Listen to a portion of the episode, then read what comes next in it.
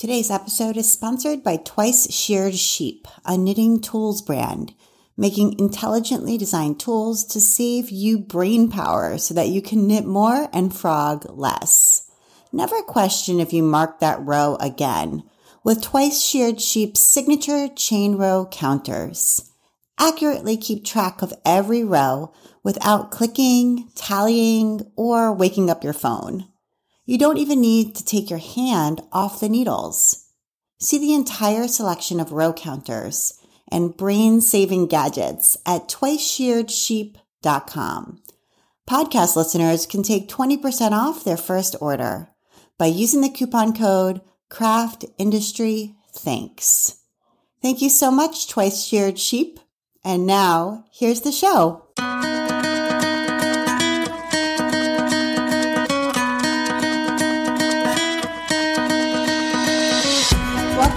Episode 245 of the Craft Industry Alliance podcast. I'm Abby Glassenberg. Craft Industry Alliance is a community for craft professionals where you can strengthen your creative business, stay up to date on industry news, and build connections within our supportive trade association. Check it out at craftindustryalliance.org. Today on the show, we are talking about YouTube with my guest, Laura Coia. Laura is the host and creator of the YouTube channel Sew Very Easy. The channel has 454,000 subscribers and 976 videos that she has produced over the last nine years, all focused on sewing and quilting. Laura has over 45 years of sewing experience. She's written for several sewing and quilting magazines. She has two books with C&T Publishing, and she was awarded the Silver YouTube Award from YouTube. Laura's teaching style is relaxed and encouraging to novices and experienced sewists alike. Her goal is for viewers to simply spend more time in the sewing room. Laura Coia, welcome. Thank you. Thank you for inviting me. I'm I'm excited to be here. Yeah, I'm very excited. We were just talking before we hit record about how we met for the first time in person at H&H Americas, which was a really good time. Um, but I would love to learn a little bit more about you. I know that you are um, one of six children and the oldest girl. So where did you grow up and what was your household like when you were a child? Oh well, it was crazy, as you can well imagine. with six with six kids, I'm the second. I'm the um, first girl. So really, you know, in that world, I was the firstborn because I was the first girl. so my job was really helping my helping my mother with everything that was pertaining to the house: laundry, cooking, cleaning, children. My brother helped my father with everything outdoors.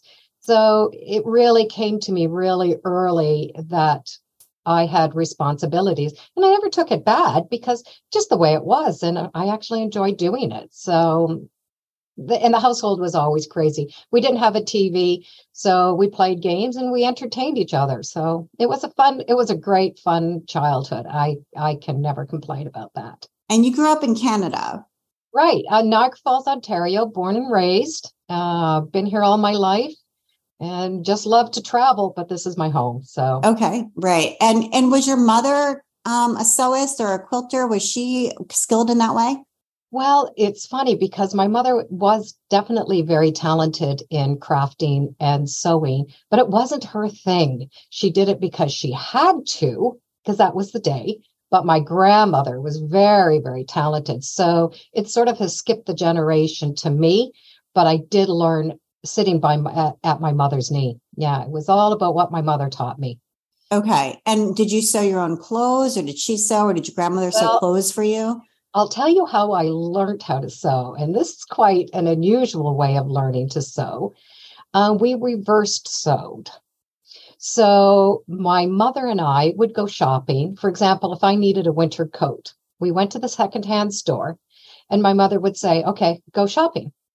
So I would go and buy a coat that was way too big for me. It could be a man's, it could have been a woman's. As long as it was too big for me, that's what we would buy. So we would take that coat home, we would wash it, take it apart. We had the interfacing, the lining, the zippers, and sometimes we'd even take the top stitch thread out if it was really nice.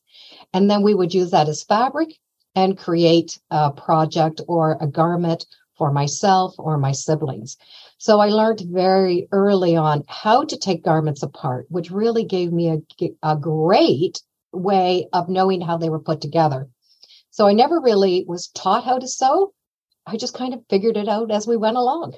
Wow, that's like upcycling way before upcycling was a thing. yeah, well, we did. There were six of us, so there wasn't a big budget.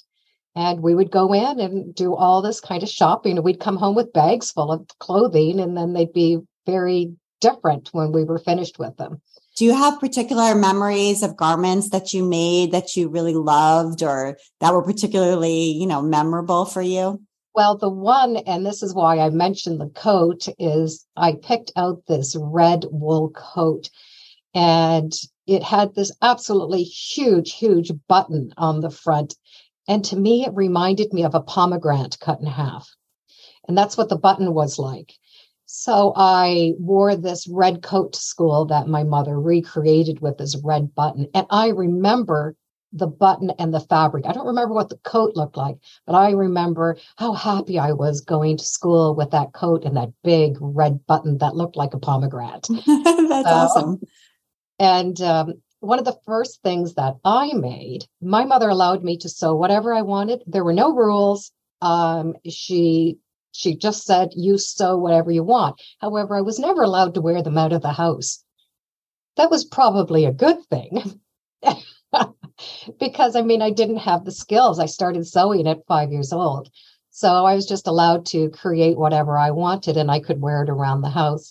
And I remember I took a pair of jeans and I cut them up and I made a sort of a denim jacket where the legs were my arms and the waist would have gone around my waist, but the zipper would have come up to my chin. So I was wearing the jeans, just slipped them over my head. Now I thought I was very, very creative. And I thought, oh, this is so, I'm starting a new trend. And my mother just refused to let me wear it out of the house. And now I see them all over the place. So I was just, you know, 50 years behind the game. Yeah, 100%. that's that's awesome. I love it. So, when you were, you know, in high school and thinking about your future, what did you think you wanted to do? Okay, totally different. I wanted to actually teach the deaf uh, life skills. I lost my hearing when I was a child in grade three. It was able to be repaired. And ever since that time, I always wanted to um, connect and somehow teach. And I wanted to teach the deaf life skills, but it was just never in my cards for that. So I went into um, sewing and management. And at 16 years old, I was working in a ladies' um, clothing shop, helping the seamstress with alterations. Oh, okay. Yeah. And that was on the job training for you. It was. Yes, it was. And then from there I, you know, got married, stayed at home and did teaching and stuff on my own. I worked in a leather factory with multi needle things. I've worked in quilting. I have worked um, as a seamstress. I have actually worked as a tailor, so I can take your suit apart and fix your suit for the men out there. Um, and then I figured that was, you know, it, that was not my calling. Let's put it that way. Okay, so you married your high school sweetheart. So talk a little bit about about that and about that period of your life of having children of your own. Oh, okay. My husband's just going to be horrified when he finds out I tell everybody this story. My husband and I met in grade 3. And we were just friends. We just stayed friends all through school and when we were done high school, I re met up with him sort of accidentally. We ran in together and we decided just to go and have a coffee and catch up on who's who and did you hear about so and so and yeah i i just knew i just knew the moment i re-met him that he was going to be the one. Wow. So yeah so we go back a very very long long long way. We have we knew the same friends. We went to different high schools but it was sort of in the same area so we kind of know each other and when we re-met it was a very easy relationship because we didn't have to, you know, pretend. It's like we were friends already. And then I realized, oh my God, I think I love you. I so um, so yeah we got married and right away i wanted children because of course i'm one of lots so isn't that what you were supposed to do? You get married you have kids right away. So we did. And uh, i had three children within six years. And st- i was a stay-at-home mom for years to bring up the kids until my youngest one went to high school. And then um, i went back to work briefly. I went as a tailor. And I worked as a switchboard operator for a while for the Great Wolf Lodge. So oh, I, yeah. oh yes, I could talk really, really, really fast if I need to.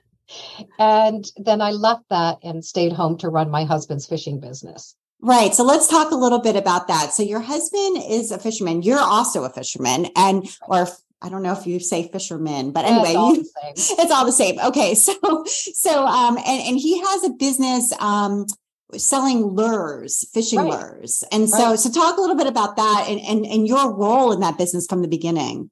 Well, um, the company is called Thunder Mist Lures. So we live in Niagara Falls, and we have the thunder of the falls in the mist of the falls. Right. I wish I could claim the name, but it wasn't my thought when they decided on doing this business, um, it started in my basement. And so it basically started in a little room and then eventually took over my entire basement.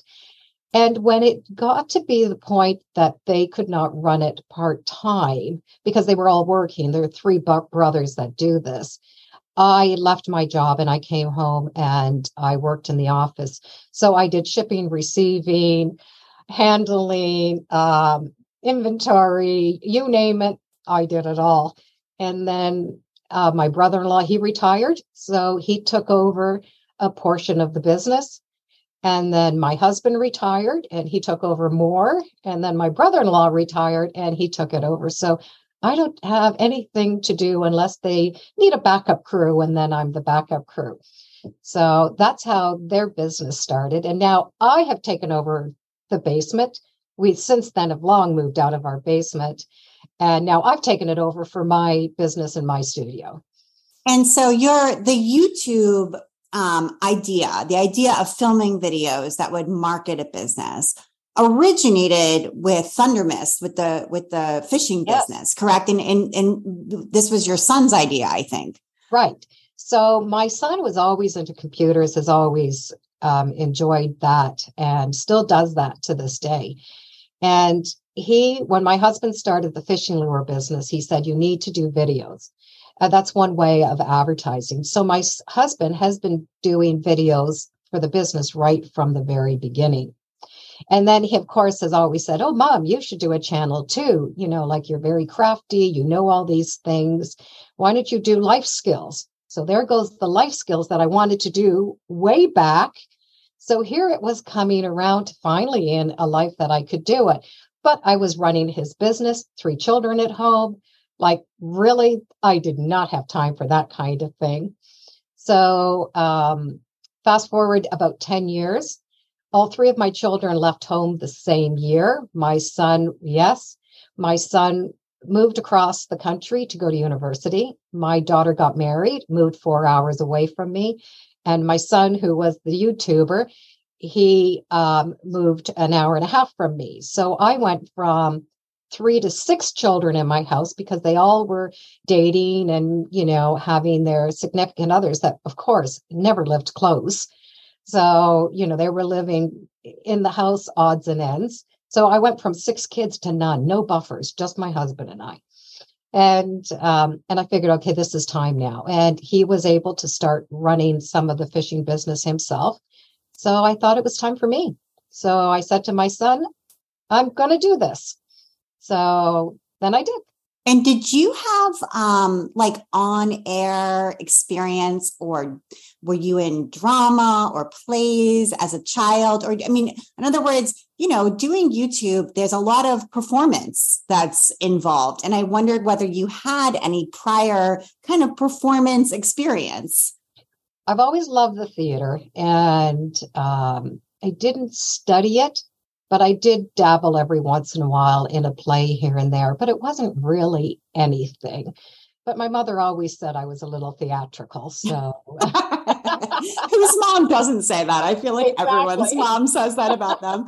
yeah, that's so true. Okay, so um, so you thought, all right, now is my chance. I'm I'm going to do this, and uh, talk about those early days, like you know, there's a, a huge learning curve oh, as goodness. far as figuring out how to film yourself, what projects were, I mean, pacing, editing, there's so much to learn. So, what did it look like in the very beginning? Horrible.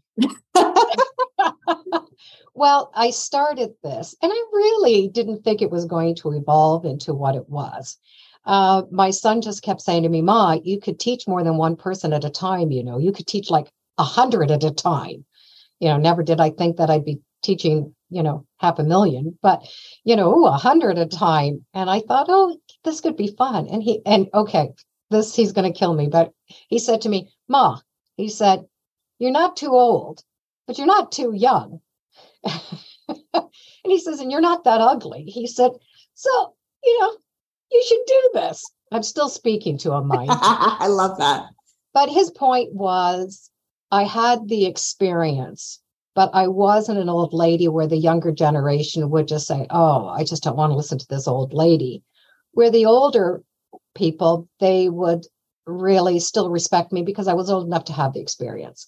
So that was his kind of way of saying, You're right in the perfect mix. You've been sewing since you're five years old. You have so much knowledge. You know, maybe this this is something that you could do.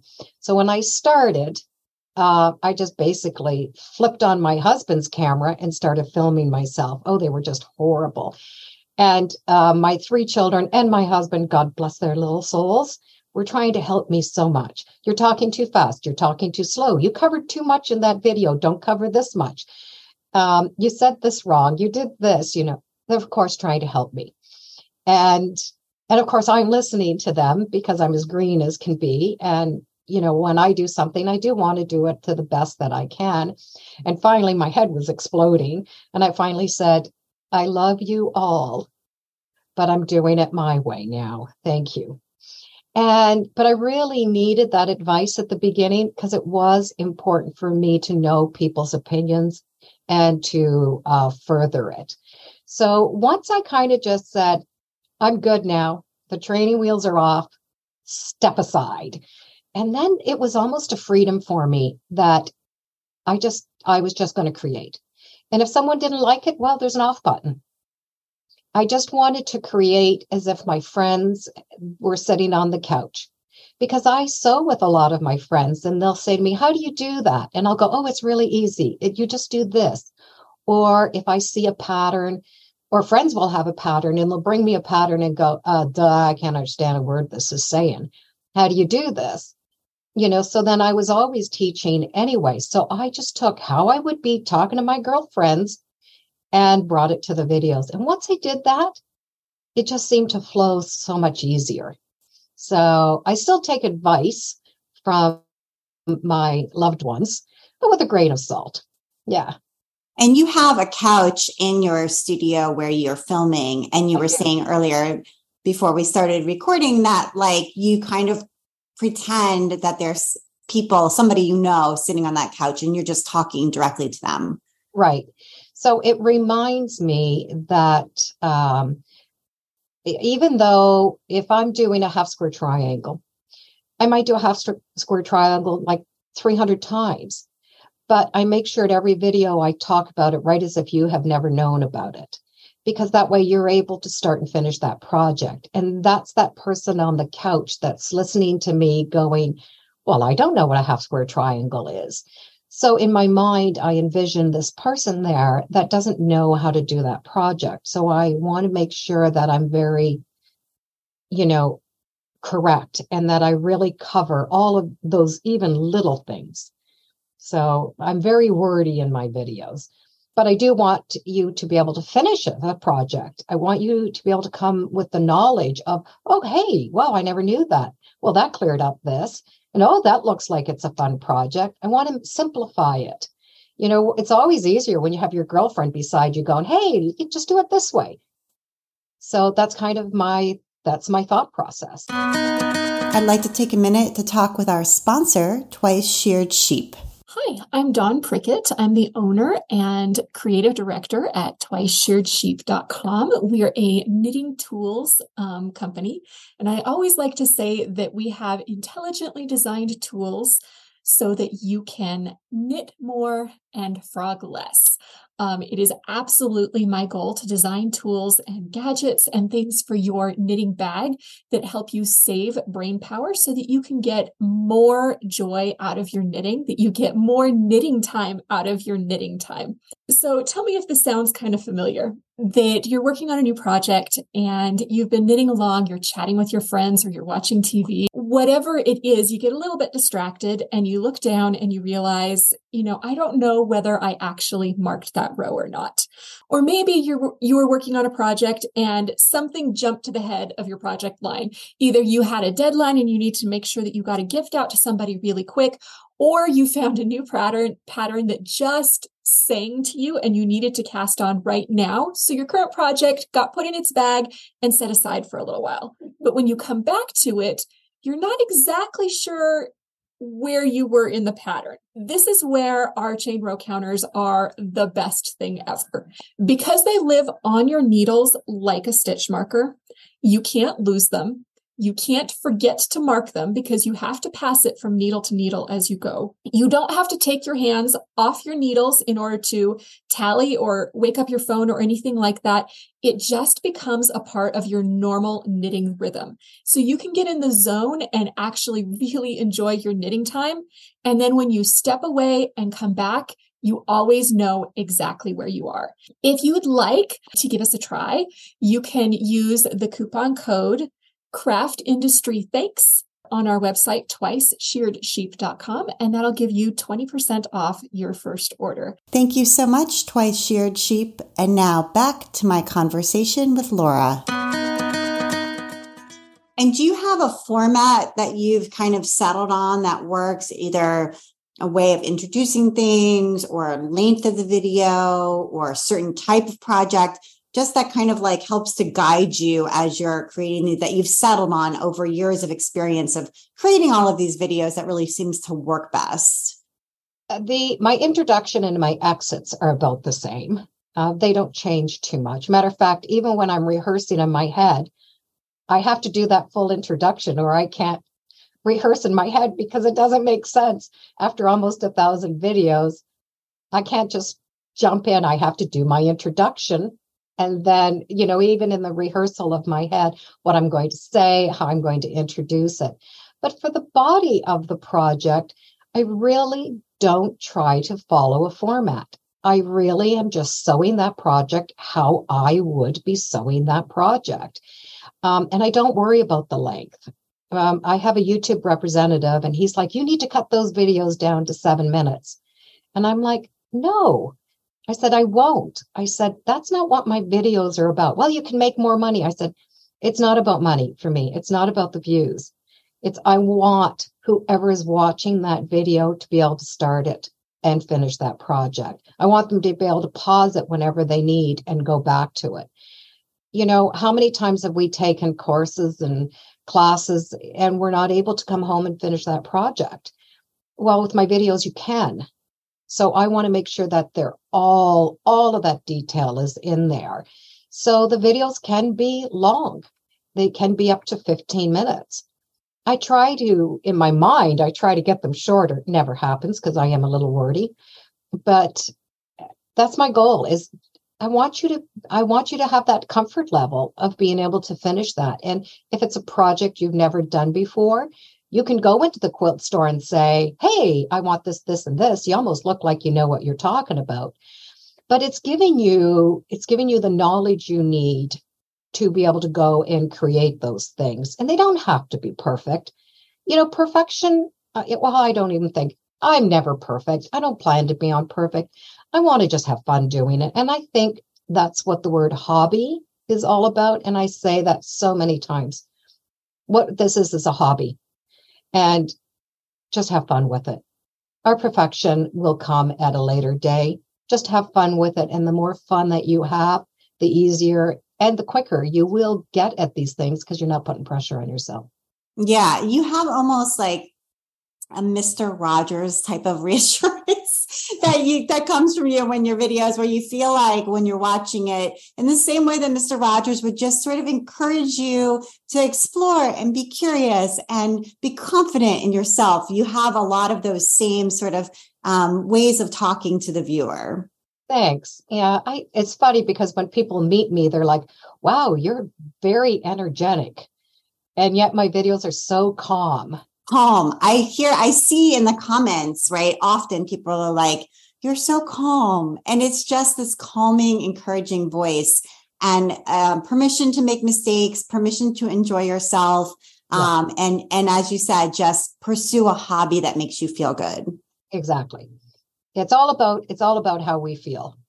A hobby is, you know, it's something I look at it and I think if you're painting a picture, if you're an artist and you're using paint as a medium and you just literally throw paint on the canvas, no one's going to turn around and say, uh, seriously, you didn't color in the lines? People would go, oh, bravo, that's wonderful. It's so creative. But for quilting, you know, we have these imaginary quilt police that, you know, kind of put these rules on us. And I go, yeah, no, throw the paint, enjoy the process, and learn what your creativity is. And it might be traditional quilting. If not, then it's going to be something else. And by just throwing that paint on the canvas, you can become the next creator, the next great thing. And and I think that's more important than, you know, staying in the lines. I never yeah. stayed lines as the ch- child, so I guess that's why my mentality is that way. Just just do it. Right, absolutely. But you have all the skills to be able to underlying yes. skills to be able to teach it at the same time. So yes. I wondered if you could talk a little bit about your relationship with YouTube, the company. So you mentioned earlier that you have a YouTube representative, and we said in the introduction that YouTube has given you an award in the past. So what what is your relationship like with YouTube? What kind of support have they given you and feedback and things like that over the time that you've been on the platform? Well, when you hit a certain number, then they assign a representative to you so that you can have that representative to talk to. So if you need help navigating the YouTube system, or if there's new platforms that come out all the time, then they're able to guide you and help you do that. They also have many events that you can go to so that you can meet with other YouTubers and learn from each other just like we have a convention h&h there are those youtube events.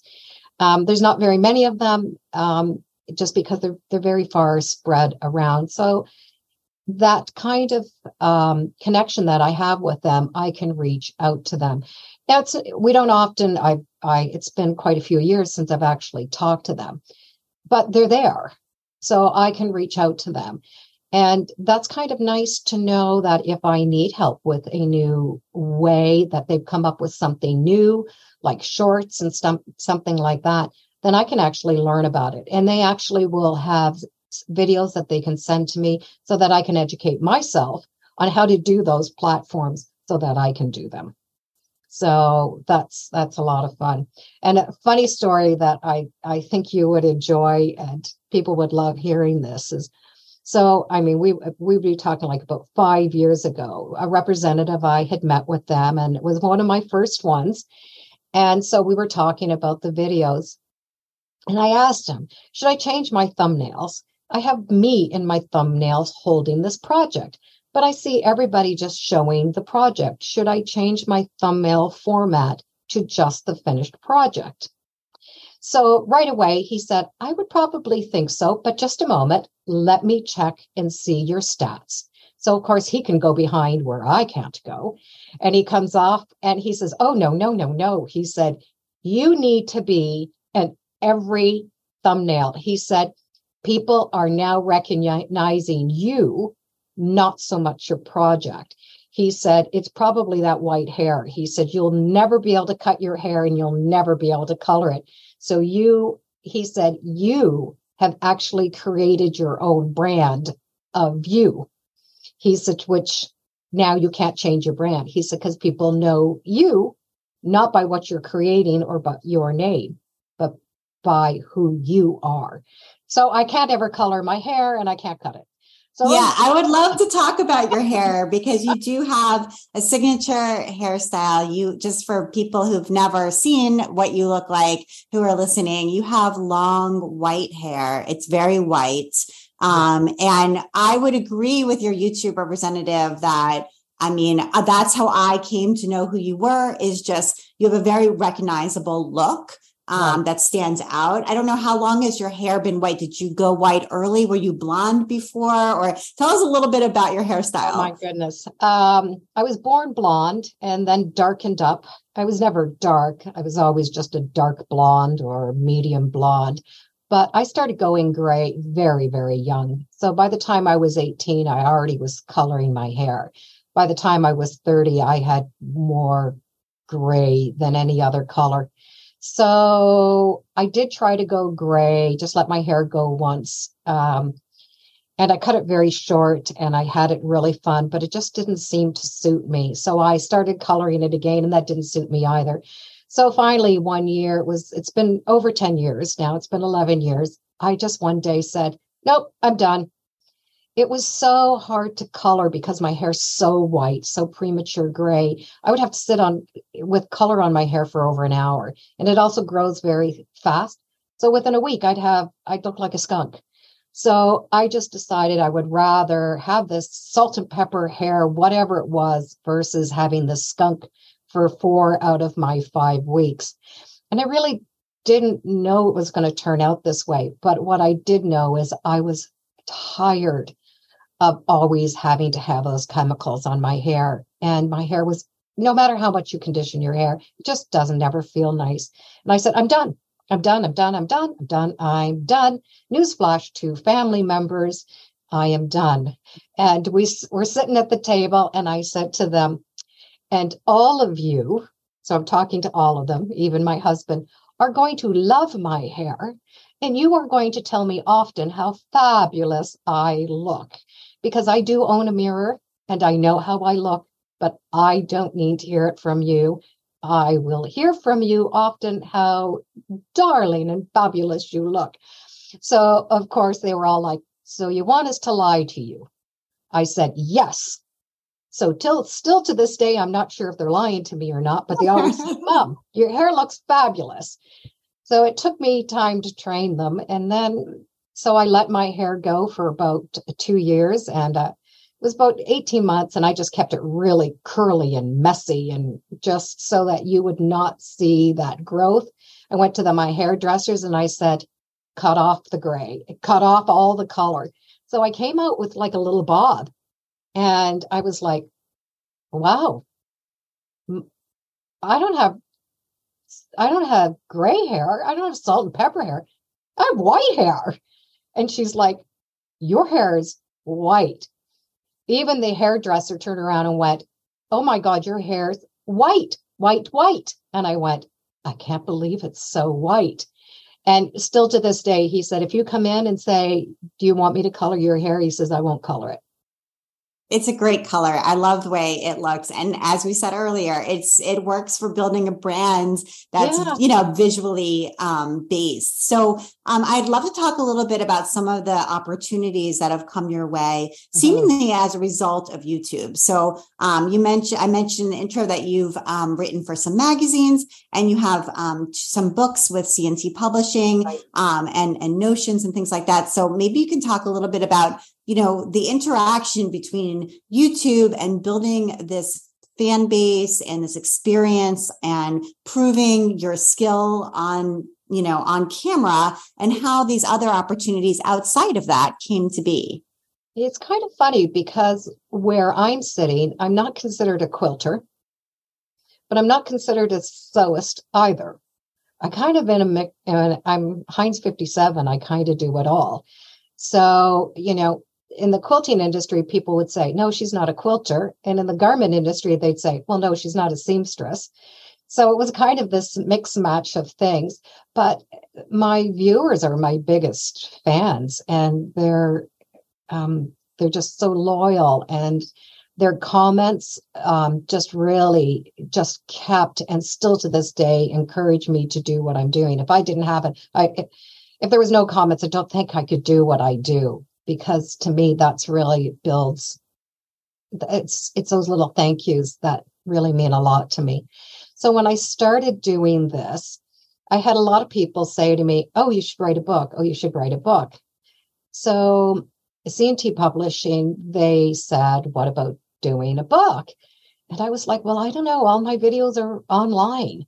But when mm-hmm. you go through all of the comments, all of the comments were, "Do you have a pattern for this? Do you have a pattern for this?" So they still want the um, the actual verbal and the video on how to, but they like to have the book beside them.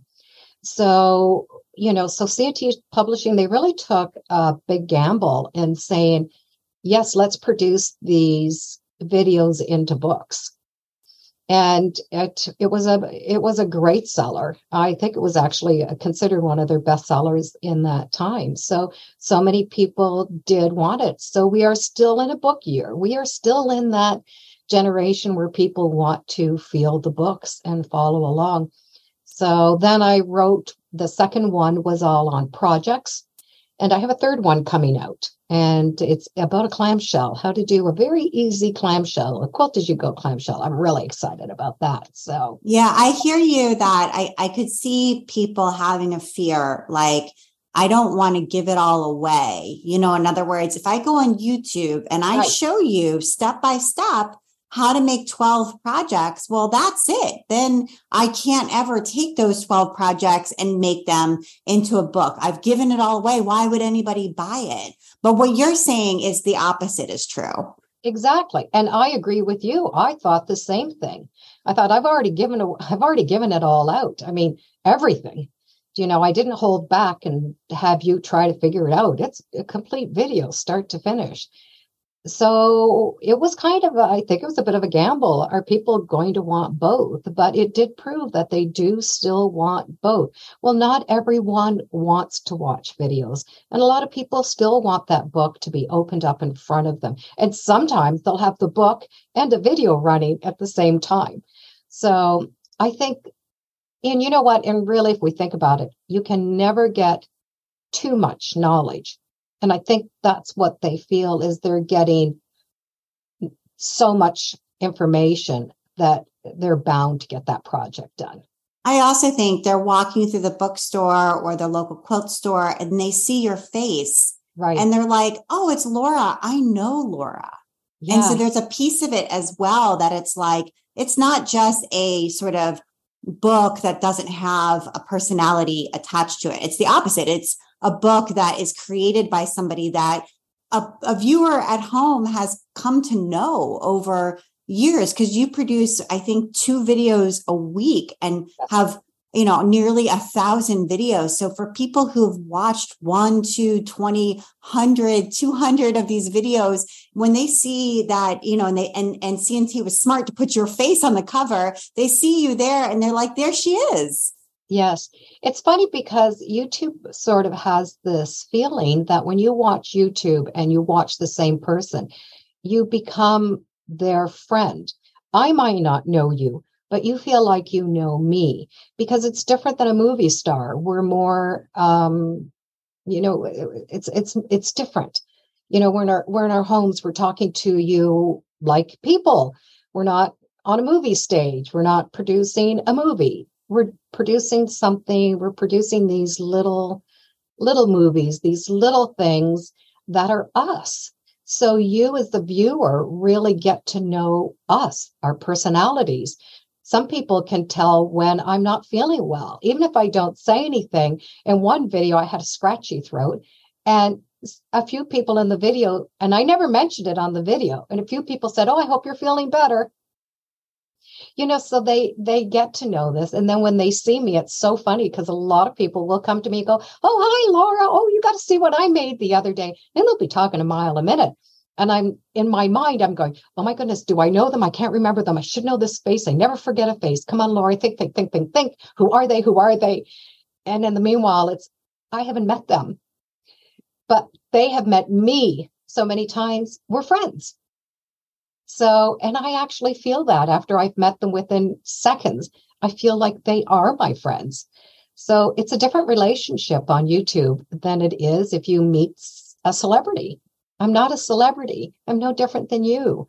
I just teach on YouTube and I'm brave enough to throw on that camera so that you can see my poor makeup and my bad clothing choice and my hangnails and whatever is going on, you know. So I'm a real person and I, I think that shows in YouTube. And you get a lot of comments. You respond to a lot of comments. You spend time talking back to the audience, thanking them for their comment, answering their questions. Yes. I'm sure, though, there are the, you know, every now and then negative comment. YouTube can also, the YouTube comment space can be a very harsh place. Um, yes. I don't know if it is for you, but if you've experienced this, but you have to have over this number of videos where people, for whatever reason, feel free to just say really mean, awful things time to time in the comments. Yeah, I'm really lucky. I don't get a lot of them. When I do, um, my friends, the people that watch, usually will kind of sort of like bees they kind of attack them and they come to my defense which um, is something i never expected. And you know they'll give comments and they'll just say well i don't see you putting out a free video and these types of things. So I, my followers are um, they're wonderful. They really are friends because they have that attachment but it, they don't really affect me. They did at the beginning, of course, but they don't affect me anymore when people say things. Um, they have their opinion, and we're allowed to have an opinion. And I just sort of sometimes the opinion I will think of and say, oh, I didn't see that. Maybe I came across that way, or maybe I I was thinking it was coming in one way, but someone obviously saw it in another way. So sometimes even those negative comments can be good comments to me. Um, the um, the hardest ones are when someone is correcting me on my language. Those are ones that I really have to bypass because, like I said, I did lose my hearing in grade three. So there are some things that I don't have the same hearing ability as someone else. I don't hear syllables. So a lot of words I can't produce or can't pr- pronounce because I can't hear them the way you would hear them. Um, so when I say certain words, they might not be correct. They could be close to, and sometimes they will correct them for me.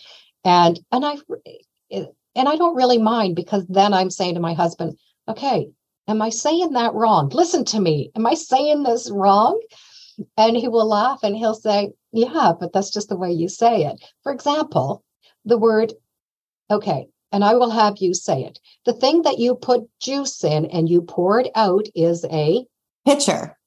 The thing that a, a photo sits in, that square thing, is a picture frame, picture frame. Yeah. Picture and picture. Uh-huh. I can't I can't hear the difference. Got it. So it's this little little thing. Yes. So I remember the one video, I guess I was saying picture all the time, uh-huh. the wrong picture. Uh-huh. And you know, only one person said something. And afterwards, so I went to my husband and said, Am I saying this wrong? And he goes, right. Oh yeah, you've been saying it wrong all your and I'm like, well, why didn't you correct me? He said, well, I can't say it anyway. So, you know, why? Right. So that's those are the ones that I kind of go, oh, am I saying that wrong? Am I right. saying wrong? But you know, they don't know that I had that disability. Correct. it doesn't bother me.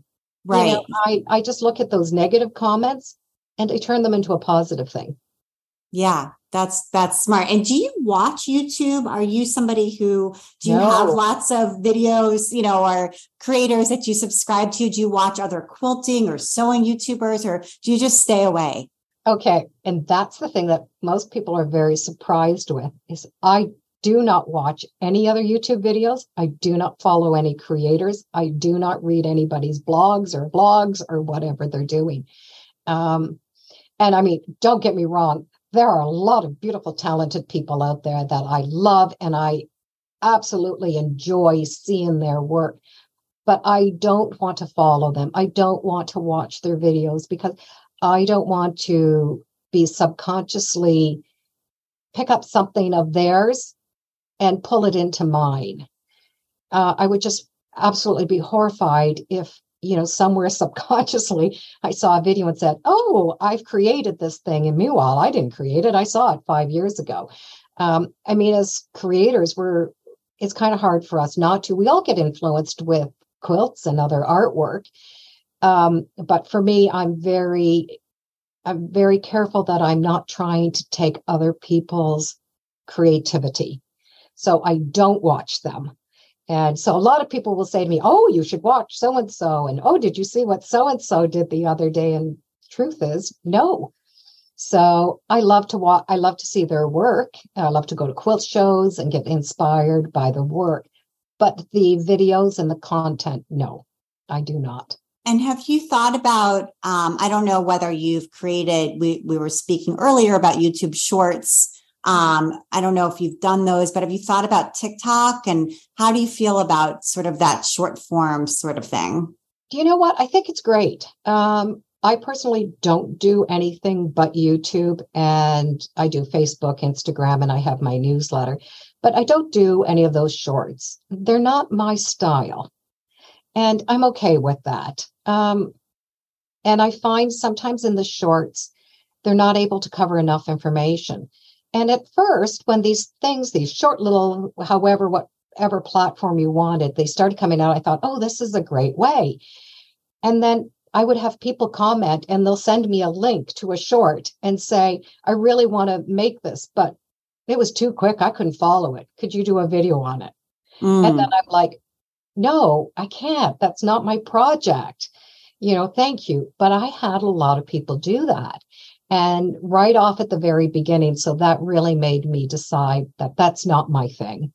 I'm Gabby. I'm just going to keep it in the videos and and and do the format that I love to do. So yeah, and it's very clear in talking to you that you have a vision for what this channel is, for what it is that you do.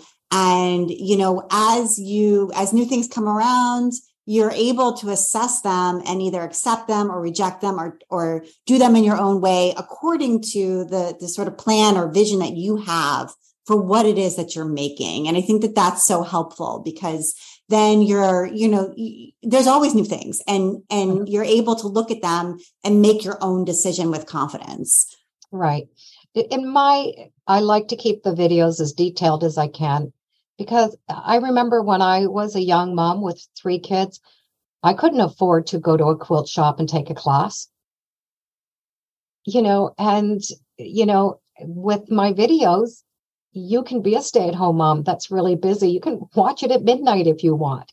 You can get that that class that you need, that experience, that interaction that we love as creative people. We need that interaction together to create together. And to me, I think that's really the most important thing is that you can you can have that and not have to leave your home. And a lot of people can't leave their home. It's difficult for them for physical or mental reasons. And you know sometimes i have a i actually have a very large male following. And i have a lot of my men say to me afterwards i made my first quilt because of you and i was able to walk into a quilt shop with confidence because you gave me the knowledge to go in to talk about what i wanted to do. So it was a gateway for them and and that's important. You know like if you're this big experienced person you don't need my videos. My videos are not there for that. My videos are just for us to have fun with let's be creative and do something fun together so that's sort of my that's my whole mental thought about it yeah, absolutely. And I, I, think that's really that clarity is so important and inspiring too, because um, when you get there and have that clarity, you can hang on to it, and then it helps to guide you and and helps you make decisions, which is really important in a business. So, and and just speaking of the business piece, before we get to your recommendations, I would love to hear a little bit about income streams because um, you know, you you've written articles, you have the books. Book number three, congratulations, is going to be coming out. So you're getting royalties from books. I'm assuming, um, but but it's and and your videos have ads. There's you know an ad and in most of them beforehand and things like that. So is this a job? Like, is this a business? Is it are you is it sustaining itself financially? What are the other? Am I missing any income streams that I haven't mentioned here? Well, YouTube would be my main body. Um, so, and YouTube sort of a funny way it works. These vi- these commercials that are on my video are the ones how I get paid, just like commercials on TV. The that company pays YouTube. In turn, YouTube pays me via how many people watched that video, how many people interacted with that video, how many people clicked on that video. Did you leave my video to that site? Also, what are the demographics of my videos? So if you own a company, you're going to say to YouTube, oh, hey, I want to be in a video and a demographics on this. You know, so I might not get fishing lures, right? But I might get cars and I might get clothing and luggage and stuff, other things that, uh, you know, financial things that are advertised. And I don't know what's advertised. That's that's not up to me. I I have no say in that. The only thing that I really can dictate is how long that video should be. Can you skip that video? And do I want a video in the middle of my videos? So um, I have to have them at the beginning and I make them so that you can skip them as quick as you want. Now, if I have them so that you can't skip them, I get paid more. Once again, that's not my goal. So I want this as a pleasant experience for you. So if you really don't want to see, you know, whatever it is, you don't want to see banking advice, then within three or four seconds, you can skip that. I also will not have an ad in the middle of my videos because I absolutely hate that. And we're in the middle of and then we're back to a car commercial. No, no, no, I can't do it. I can't do it myself. I don't expect my viewers to do it. But if I had that in there, then of course that would gain me more revenue. So um, I just say to my friends, don't skip the ads. make sure you watch the ads. Have me playing, run, make your coffee, come back. Um, you know, just because it kind of um, it just makes um, a company, it makes me more desirable for a company to advertise on my site. But again, it's it's just not my goal. So I don't really worry about that bottom line. Um, and because I don't have those large commercials and all of those things, I'm not the highest person paid on YouTube. I'm okay with that. So I did not do this as a money maker. That's not what my goal was. And I'm not going to lose sight on that. And so you can ask me to put whatever you want, like the YouTube representatives say to me, Hey, let's put that commercial in the middle. And I'm like, No, no, no, not doing it. Thank you. Oh, let's put longer, non skippable ads. Nope, not going to do it. If I don't want to see it, I don't think you want to see it either. So, so to me, it is making enough money that I would be able to live on it. Am I making tons? No, because I don't do what the others do. And I don't also, in the middle of my video, go, oh, this is sponsored by so and so mattress. What does a mattress have to do with sewing? I'm not doing it. it, it it's just, I couldn't do it even if I wanted to. It just would not go in my vocabulary. So, because I don't do all of these things that could make me more money, I would not be the biggest on the hit list. And I'm okay with that. So, that's great. Great advice um, and great insight into, again, how you are thinking about and your vision for your channel and how you're using that to make decisions. So I, I love that. Um, and I, you know, I also think it, it helps to um, allow you to keep going because I think if you were to compromise on some of your ideals about what the channel really is, mm-hmm. it wouldn't serve you. And then in the end, you would probably feel burnt out and give up. Yeah. Um, but the the fact that you, I mean, this is true endurance. You've been doing this for so long. Um, and so, and a lot of, I think the reason for that is because it's true to who you are, and, and that allows you to to feel good about it and to keep going. Yeah. I love what I do. I, I absolutely love what I do. Every I go to bed at night. Sometimes I can't sleep because I'm too excited about starting something the next day. You know, my husband, if I get a package in the mail, sometimes my husband will hide it until after dinner because he says, Oh, as soon as I give it to you for dinner, he says, I've lost you. He says, We're having dinner together. He goes, But you're really not there. he says, You've already started cutting into that fabric or designing with the fabric. He said, So, yeah, so sometimes he'll laugh and go, Oh, I forgot to tell you, you got a package in there. so I want to get to your recommendation. I wanted to get to your recommendations. You have a couple of really good ones. So you live in Canada, which um, I'm assuming means some cold weather during the yeah. winter months, but in the summer months, you like to take advantage as much as you can and entertain outside. Oh, absolutely. Oh, that's that's what it's all about. I have a nice table outside. My husband and I will eat breakfast, lunch, and dinner if we can outside, but it's very close to my kitchen, so I'm not having to walk a mile to get to it. Um, our winters are long and spring and summers are not always the best. So every nice day we do trade to take advantage of that. And I love entertaining outside. So um, uh, my videos are a little bit shorter in the summer because I do want to enjoy that weather. And I think most people want to be outside and they don't want a big, big projects anyway. So I try to keep smaller projects in the summer. Then we'll get those big, hard ones in the winter when we are okay being indoors and we don't want to go out and see that weather. So, yes, I love entertaining and being outside. And you also love to do cross stitch. I do. I do. It's a great project to take with. Um, I'll, I have, and it's funny, I keep them in little um, eyeglass cases. I like to do little projects that are only like four inches big, and I can roll them up and actually carry them right in an eyeglass case and pull them out and just stitch on them. They're very easy, simple projects. And um, I give a lot of them away, and they're just little frames and they're fun. And it just is something that I could pick up anywhere, doctor's office, and and just travel with them. I did a whole series. I traveled across Europe and I did them on the bus and the airplane. So if you follow any of my social media, you'll see me in the airport with a cross stitch. You'll see me, you know, on a uh, on a patio in Italy with my cross stitch. And, you know, my husband says, Can you not leave home without it? And I'm like, Well, I could, but why would I? You know, so yeah, I love cross stitch.